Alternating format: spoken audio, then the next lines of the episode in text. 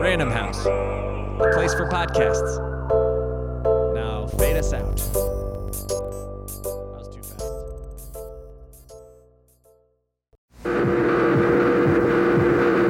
This is the story of some of those engaged in the Black opera is have agreed to talk about it for the first time. One said, I think every last one of us knew we were crossing the line to attempt this kind of thing.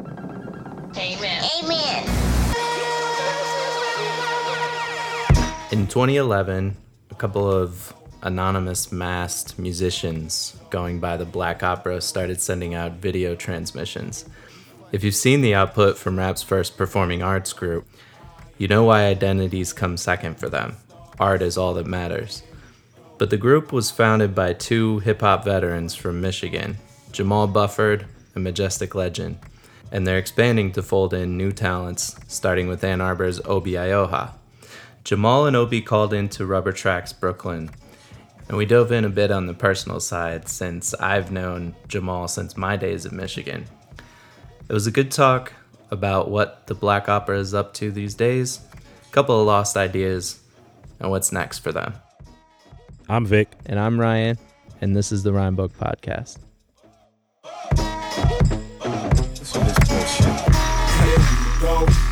Scaring who? Come with sword, spear, and javelin, I barely move. You think you scaring us? Let's not get carried away like. Ryan, we've known each other for a while, um, a lot through the, the cyber world, through the internet. Uh, but uh, for a few years now, so you, you kind of know a little bit about my beginnings with Athletic Mic League and doing solo stuff as Buff1. But I believe around uh, the beginning of the Black Opera is where I, I may not have really stayed in contact with you that much once the Black Opera kind of began. Um, Well, I did get the I did get the mass email in like 2012. That was like I, I think there were two, right? One was one was like no more Buff1 is no more. I'm going back to the government name, and then a couple months later, it was like, uh, you know, I don't usually email you guys about music, but the Black Opera is about to get going, and it's like this super secretive project. Okay, yeah. So so you you were in on those emails. So yeah, pretty much. Um, it started around 2000, late 2010, early 2011, um, where me and Majestic Legend, who uh, got his beginnings with the Subterraneous crew um, out of Michigan, we obviously known each other for a long time. We've been doing shows and doing collaborative songs and stuff since like 99, 2000.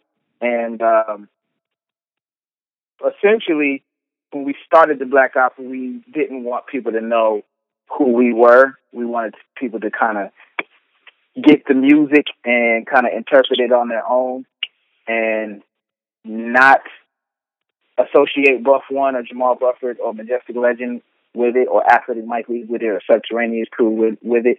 We wanted people to make their own determination of how they felt about the music and not have kind of preconceived thoughts on, oh, this doesn't sound like Buff1, what is this? Or this should sound like this because he made this one song eight years ago. You know what I'm saying? So um that's how that began and it really began, you know, I was uh I was out in LA for a while and uh working on music, doing shows out there.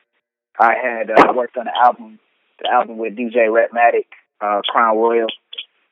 And it was cool and then but things started to slow down so I came back home and kinda had to regroup and um the studio where I was recording at had kinda shut down. So I didn't have any way to record. I was really I wasn't doing solo like album stuff. I was just doing like guest appearances, like features for money and stuff like that. But I still needed a spot to do that. So Jess had a spot. Majestic Legend had a, a, a setup at his crib. I would go there and record. Long story short, he was like, "Yo, let's we should like do a project together." And um, it just kind of started like that, real organic. We didn't have any visions of what the Black Opera would be.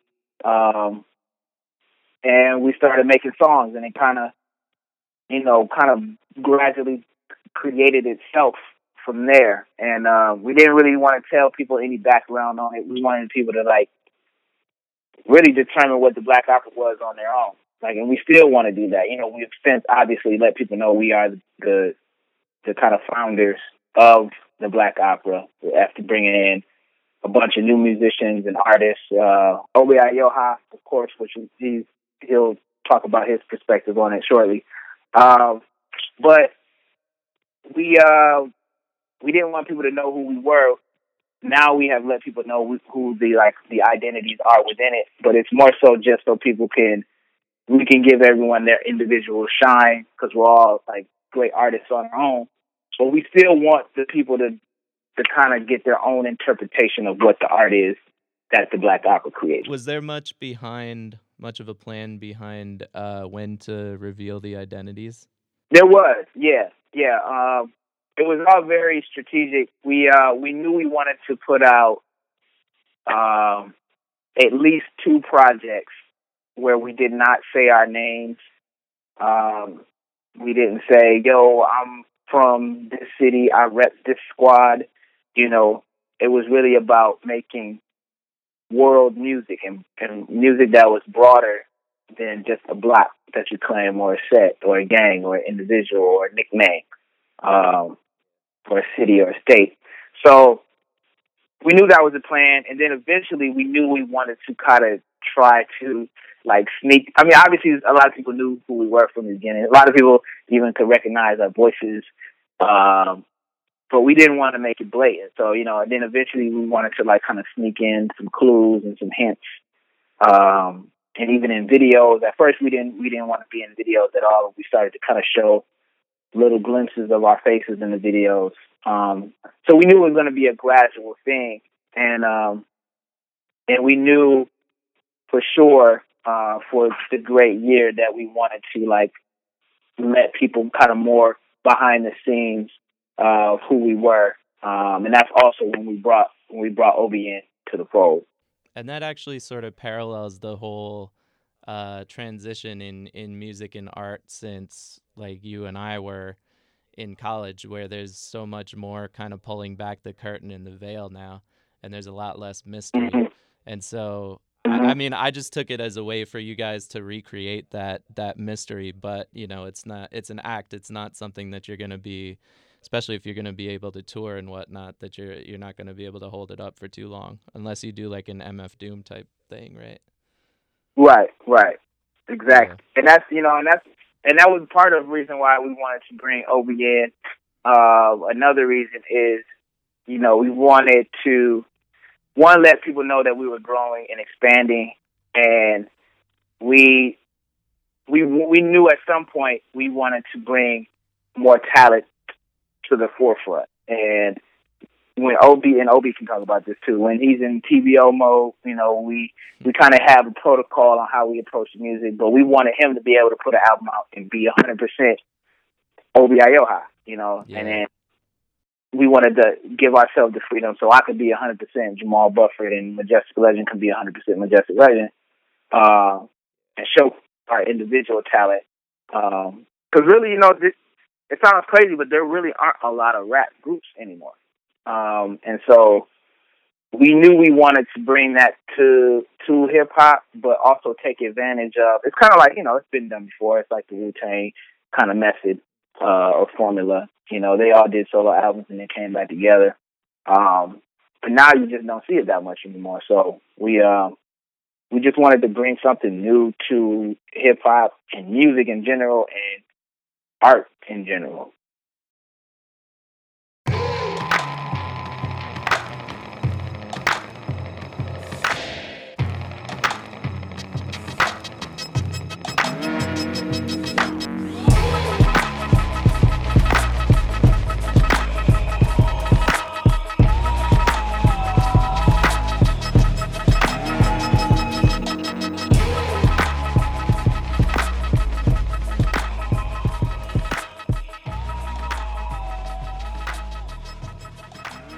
Wondering, Obie, if you uh, like were aware when the when Jamall was sending out those first emails, or whether you, you know, what your path of awareness is with uh, with Black Opera. Well, you know, um, I had actually seen um their first video. It wasn't their first video, but it was one of the first videos they released back in like around like 2010. It was Mash. I seen it on 2DopeBoyz, and I'm like, what? Like, what? What is this? What is this? You know what I'm saying? It was, it was, it was fake. I was like, it was something different. It was, um, it was spooky. You know what I'm saying? It was something else. Um, I I knew Jamall from uh, the Neutral Zone, which is a teen center in uh, downtown Ann Arbor, um, just through like some friends who were also at the Neutral Zone, and um, I think I had reached out to him over uh, MySpace. You know what I'm saying? Just like you know, up and coming rapper advice. You know what I'm saying? He he's uh, um, the dude you look up to in my city in Ann Arbor. So you know, I you know that was that was who I was looking up to. So um, I reached out to him, and then uh, I mean that was like '09. Uh, a couple years later, we sitting in the studio in uh in in the neutral zone after I, I think I released like one joint, and um I guess he was fucking with that, and we just Yeah. yeah, uh, um you know what I'm saying? He was just you know uh you know giving me his regards, and you know that was uh that, he that was when he told me about the Black Opera and um what he was doing, and I I I kind of knew he was a, a part of it just because you know we, I'm kind of like you know we in the in the same like area and stuff, but um you know, I, it was like a it was a new thing that they were that they had been pushing, and they had just kind of, you know, been going with that. And I had my own little movement that I was working on called Metal Apes, and that was just uh, you know, a couple of my friends that I kind of came up with, and you know, we we threw house parties and this and the third. But um, kind of got out of hand. You know what I'm saying? This was like around 2012. Things got out of hand. You know, I'd been working on my first mixtape, the low key, and um you know, by the time I released it, the movement had kind of dwindled down, and I was looking elsewhere. Honestly, like outside of music, I was just looking elsewhere. I'm like, all right, well, that was fun, but um, you know what I'm saying? I think I want to try something else. And this is around the same time that um that they approached me talking about, you know, like, yo, you you know, come to this video uh this video shoot. So I went to a video shoot uh uh, for fucking problems, and uh, I got a little cameo, and it was cool. And from that point on, man, it was just like uh, we had just been, uh, you know, they invited me to a show. I got to spit a verse. It was great. I had never really seen any hip hop show like that, you know, like masks and you know choreography steps and just you know the whole nine. And I'm just like, oh, this is dope. So you know, I kind of just um kept rolling. You know, the 80s Baby mixtape or uh, the the yeah the 80s Babies to the Two Cheese mixtape came out. You know, I had a couple of couple of tracks on there, and um, you know, we just kind of organically just kind of kept working together, and you know, they kept inviting me to shows, and you know, turn by turn, I was kind of rapping with the crew, so that's how it went down. Yeah, so it so it really just clicked, and there wasn't sort of that process of of going in with your metal eight style and having to kind of feel your way out and maybe like throw away some rhymes here and there and like get to the, Well, you know- style. Yeah, well, I mean, it, you know, it definitely takes um, it definitely takes uh some work for the mixture, you know, as as per usual, you know what I mean? And um, we we we got we got comfortable in the studio, and you know, every, every song it was you know kind of got a little bit more comfortable and just you know building on that. But no, I had I had Metal Apes was already kind of done by the time I had uh, got down with TBO, so it was just like a you know, honestly, like I, I, I was I was putting music aside until I saw like, you know, um we actually uh did a show out in Oakland, um the hieroglyphics uh Hiero Day, the yeah, the music festival. You know, it's like damn near ten thousand people in the crowd and I'm like, I ain't never seen that before. So I was like, uh, this is lit, like, you know what I'm saying? That kinda Yeah. that kinda re that kinda re-jolted my my enthusiasm. So I, I, I from that point on, I, I just kind of went back to you know working at my craft through working with the Black Opera, and that was that's the that was like for me as an artist personally, that was like one of the best things for me to be able to experiment with like my style through the Black Opera and then kind of find what I wanted to do for my own solo work. So it was really uh, it was a win-win. Play, yeah, play, yeah, play, play, yeah. Ain't nothing new, I've seen it before. These avenues be flooded with those, but you chosen, oh you chosen. Let's get froze, I'll break it down and you roll it, yeah. Moonlight illuminates most of your soul, yeah. The rest I be touching with every stroke. I take it slow. Most of the days I be on the move. With my gualas, they be on it too. My Lordians and my shotters too. Love, love, what you wanna do? Close your eyes, we can dream about it. True fruition, cause you never doubt it. Hoes be wishing, but they seen about the family, especially for Jamal, in terms of where the like, I'm really happy to see where the AML folks are now with like 14 KT representing with uh, Mayer Hawthorne being as big as he is, and uh, gotta shout out the lab techs, of course. But um, Yes, like, are the, are the studio sessions sort of you three and whoever else is involved in TBO at this point, or do you still get, you know, like the those guys and the Mr. Porters and the Black Milks and the folks you've worked with to kind of come through and see if something works? Uh, it's it's it's mostly it's mostly me and Jess, um, and, and Obie when we can uh, reel him in off of his own planet. Um, uh, but yo, I I, I do want to say, like, the the internet is an amazing thing, as I'm sure you all know. Um, so it's been it's enabled us it's enabled us to be able to work with tons of people without having to actually physically be in the same space, of course. Um, so it, we we try to keep that same kind of community feel, even though we're not all in the same space. Um, you know, we'll get we'll get musicians to send us files of, of keys that they play, or violins, or or bass, or whatever, um, and kind of keep that same kind of community feel, even though it's it's usually just me and Jess, like physically in the space.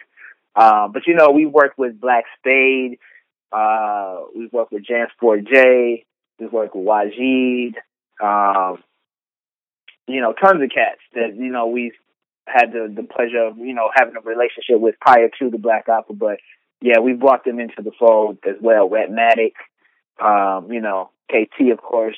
So yeah, And um, the other thing about the internet, I think, uh, from reading some of the stuff that you guys post, uh, is that you can create a market overseas, which I don't know if that's like pioneered by the idols who you get to tour with, or the causality is the other way, where people know uh, AML, Buff1, uh, TBO because of your your web profiles or whatever. Do you have any sense of of sort of which direction that goes in when you go over there? um, you mean like Is it How- is it that like uh uh you know the the legends have kind of blazed trails and so people are are more open to certain types of of hip hop or is it kind of like they know your stuff and they're singing it with Oh, you because they've heard your songs? I got you. Yeah. It's it's a combination of both. It's a combination of both. Um, I know I can speak for for myself. Um, you know, I had been to Europe a few times before the Black Opera as a whole went last year for the first time. So I I was able to use a lot of the connections that I had for my trips over there um, to help get the Black Opera over there. But a lot of people had known who we were. Like my first time in Europe, 2007, uh, it was a combination of it's kind of crazy. It was like this. Um, was some kid, some young cat in Poland, some small city in Poland. I think it was like pronounced Chinchova or something. Okay. Who would? And this was like this was like when we first like made. We had our website. We were like one of the only cats who was really like utilizing the internet when it was first started bubbling. That sounds crazy, but okay, we were around at the beginning of when the internet really was happening. And Yeah, you threw out MySpace before. advantage- I was like, okay, you're really dating it there. Yeah, yeah. we we really took advantage of it, and um, we were selling our CDs off our website, and there was some kid in this small city in Poland who would buy our CDs like 10, 15, 20 at a time. Hmm. And you know, this is before. This is really before like social media. This is before Facebook and Twitter, really. So we we really didn't know who he was. We didn't know how to contact him. I guess we had his email address, but we wasn't like hitting him up or nothing. But eventually we did because he wanted to book us for a show. And come to find out, like he would like buy these CDs and sell them in the city. And he had sold close to like 200 um, Sweats and Kick CDs. Um, AM, AML's first, well, like first real release. We had released stuff before that, but we, what we call our first official release, Sweats and Kicks, Yeah. that came out in 2002. He had sold like 200 something CDs in this city around the town and like blew us up in this little small city in Poland. So, long story short, like we, it's, it was seven of us in AML, and like it, it's, it's just hard for that many people to travel and tour, especially go to Europe. Mm. Um, so that kind of that was part of the reason why I started doing solo stuff. Why why AML kind of pushed me to the forefront forefront as a solo artist. Um, just because we wanted to try to take advantage of these show offers we were getting, but we just couldn't all make it there financially. Um, because Cass just didn't really have the money to throw like that to fly seven people to Cali or wherever. Yeah. So, so long story short, we made it. Uh, we got this show book for me and KP to go. Um, and around the same time, you know, we had just, we were on the same label as Slum Village and Phat Kat and Black Milk and BR Gunna, uh, Barak Records for a couple years. So we got cool with them, and they were going over at the same time. So we're like, yo, can we jump on some shows with y'all? So it's kind of a combination of both to answer your, to answer your question. Um, with with the relationship with Slum Village and the history that they have and the, kind of the groundwork that they laid, especially for Michigan and Detroit and the Detroit area, a lot of people just kind of like, yo, whatever comes from there, I'm gonna check it out, you know, Mm. whether they know about it or not. So that was part of it. But then also, yeah, it was some select few people who were up on Athletic Mic League and Buff1. Um, when we went, it was 2007. I had just released Pure, um, my first solo album, and Yeah. you know, I, I got some shine on like Okayplayer and, and Yeah. stuff like that. So, so it was a combination. Yeah, people knew who we were, but I was obviously, obviously, we were we had an, uh, a built-in advantage doing a lot of shows with Slum over there because Yeah. they, you know, their shows were sold out. You know, and as long as we rocked and did our job, you know, we got we got more fans and we sold CDs.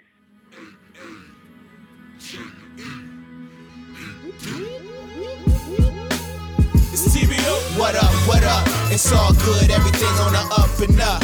Uh, what's up with you? Say what, say what? You coming through with the uh, uh huh, uh huh. Okay, that's what's up. So many voices in my head, I gotta focus just to flow. But TBO is like the dopest in this new age. We dead prez, we Jay Z, we Wu Tang, we Outkast. Labels don't know what to do, man. TBO shit, we need more money for promotion, uh. so we can touch every single ocean and culture. Uh. That's what we need you for. That word of mouth, we gotta spread the warning so we deeper than the dirty side. having been around at the at the MySpace era and seeing the difference, I'm curious, you know, on the on the kind of business and strategic side, uh, do you see kind of a difference between posting stuff up on MySpace and messaging people versus leveraging SoundCloud as a tool to directly reach fans these days? Jamall, if you give the MySpace perspective, and then Obie can give the SoundCloud one, we can kind of compare those. Yeah, um, well, MySpace era, um, for the most part, if I can remember correctly, so long ago, uh, it was really like more so to post. I remember posting songs that either I had put out or I knew were coming out for sure on a, on some project, um, a mix a mixtape or an album. Um, I don't remember really putting out too much quote unquote quote unquote exclusive stuff or stuff you could only get on MySpace.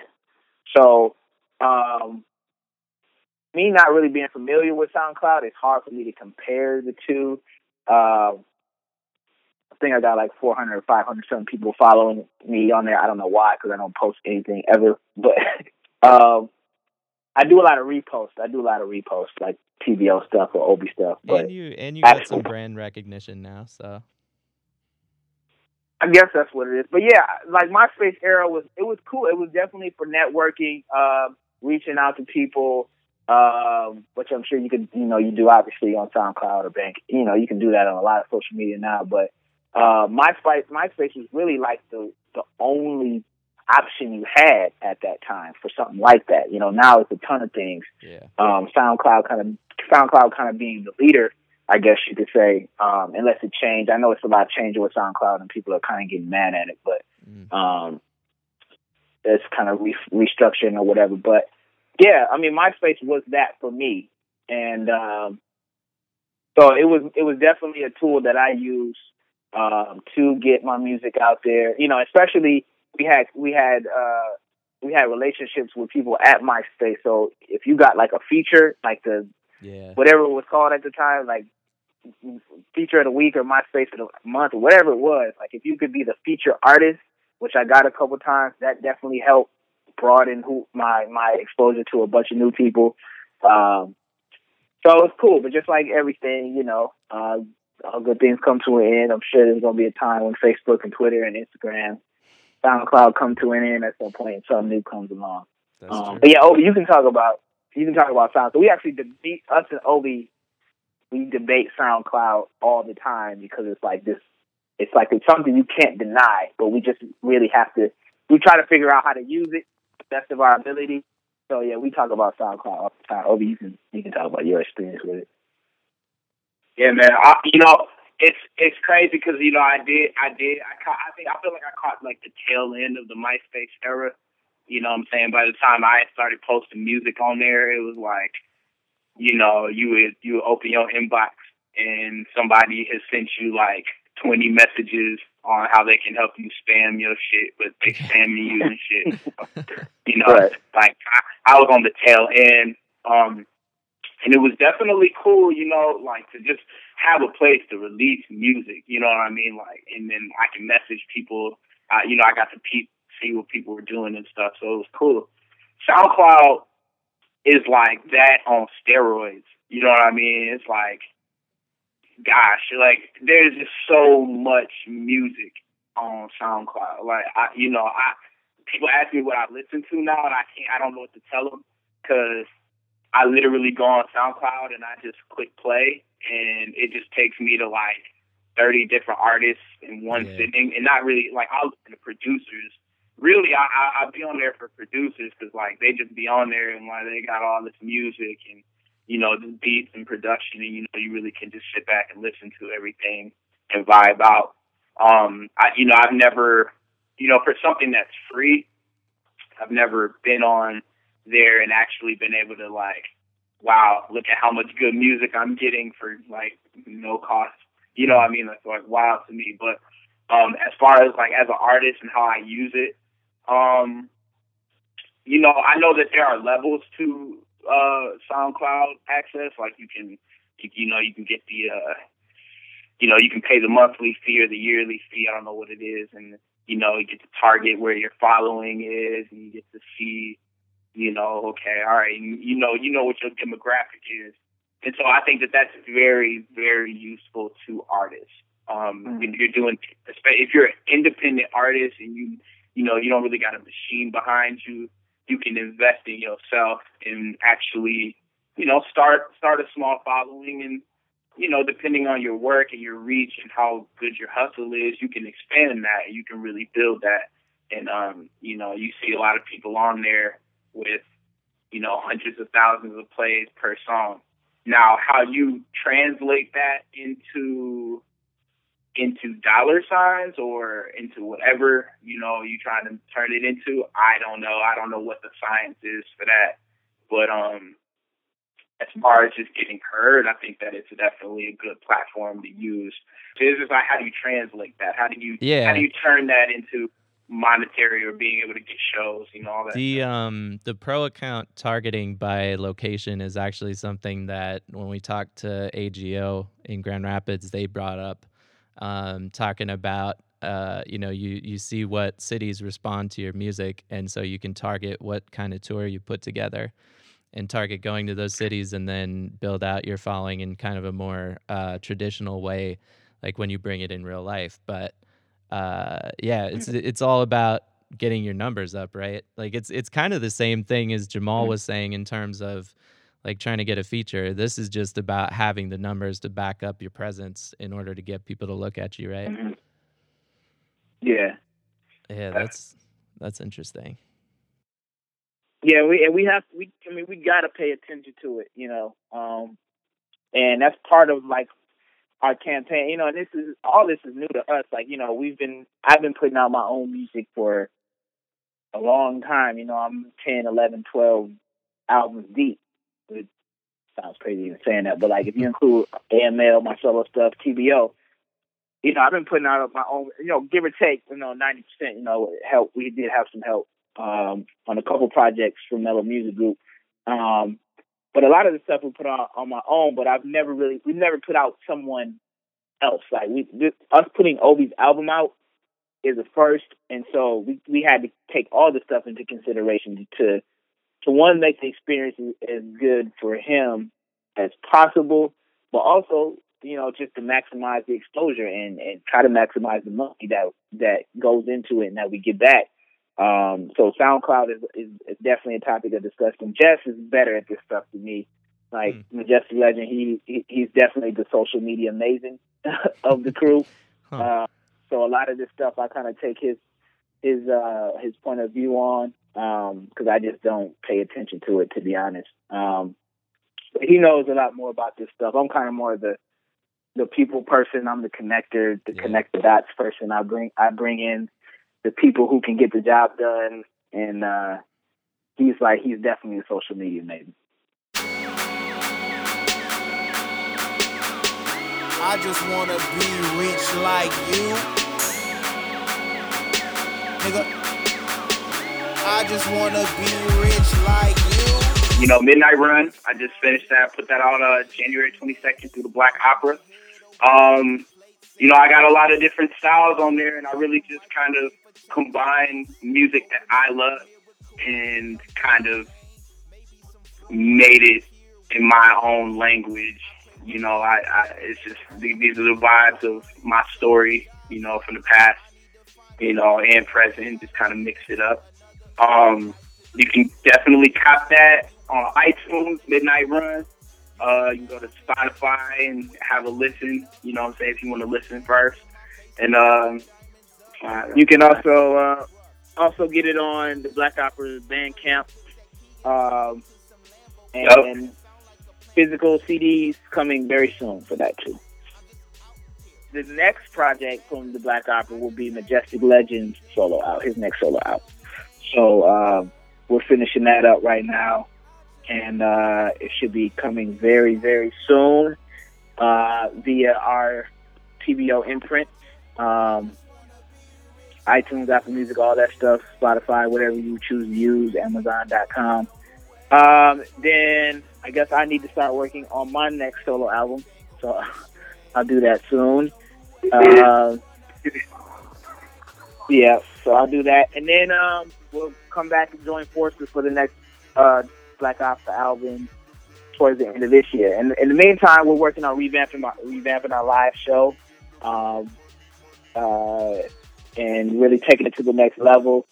Um, putting new twists on it because our show is kind of like it's like a movie. So like if you see it a couple times, you're like, oh, this is awesome. I love this part. But then, you know, the more we tour with it and took it around the country and, and Europe, if you see it two or three times, you kind of know what's going to happen. So our show, it's not like we can't just get up there and rap our songs like most people and it'd be cool. Like you just perform the same song the same way for 15 years and people like, oh, I love it we don't do that. So we have to revamp. We have to revamp and remold and reshape. So that's what we're we're the the, the mode we're in right now, kind of revamping our show. So hopefully by the time the next group album comes out towards the end of the year, that'll be ready, and uh, you should come out and see it because it's very very important.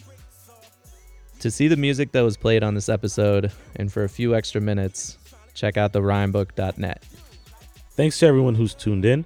Make sure to follow us on iTunes, SoundCloud, Stitcher, and Audiomack.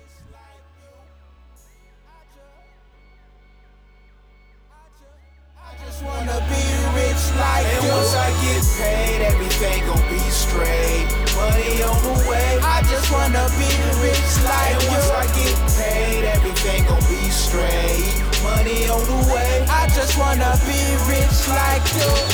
Give me everything, I want the chain and the wedding ring. Money in the bag, money, money in the bag. Give me everything, I want the chain and the wedding ring. Money in the bag, money, money in the bag.